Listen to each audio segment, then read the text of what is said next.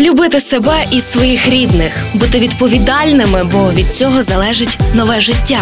Жіноча консультація. Шукаємо відповіді на сотні питань.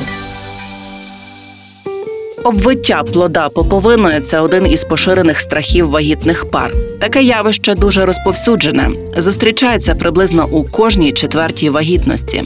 Але якщо УЗД показало, що дитинка в утробі обмотана поповиною, панікувати не треба. Що повинна знати вагітна із таким діагнозом, розповідає Марія Брода, лікарка-акушер-гінеколог консультативно-діагностичного відділення з жіночою консультацією Львівського перинатального центру. Слід розрізняти такі поняття, як поповина біля шиї плода, однократне та багатократне обвиття навколо шиї. Найперше, необхідно стежити за рухами плода, за руховою активністю плода.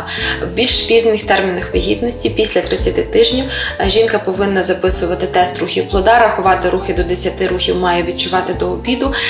Якщо змінюється рухова активність дитини в плані, жінка не відчуває рухів впродовж чотирьох годин, трьох з половиною годин зовсім. При зміні положення тіла, після того, як вона з'їла там солодощі, випила теплого чаю солодкого, і дитинка не рухається, наприклад, повернулася з правої сторони на ліву сторону, необхідно вже і нагайно звертатися за допомогою до свого профільного спеціаліста, до лікаря, який стежить за веденням вагітності. Наступна ситуація – стежити за своїми виділеннями. Якщо з'явилися темно-коричневі, яскраво-червоні виділення на білизні, знову ж таки, потрібно звернутися до лікаря.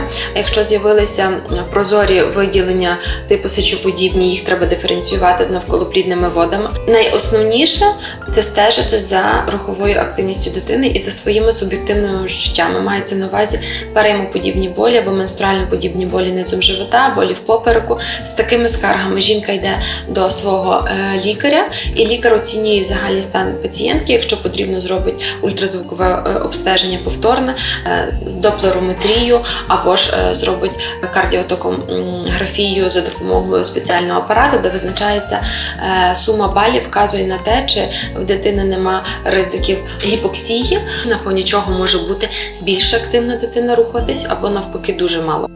Партнер рубрики «Львівський обласний клінічний перинатальний центр». Реклама.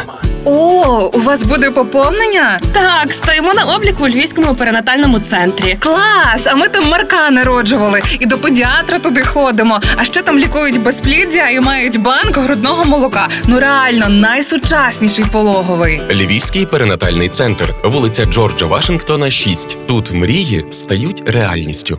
Реклама.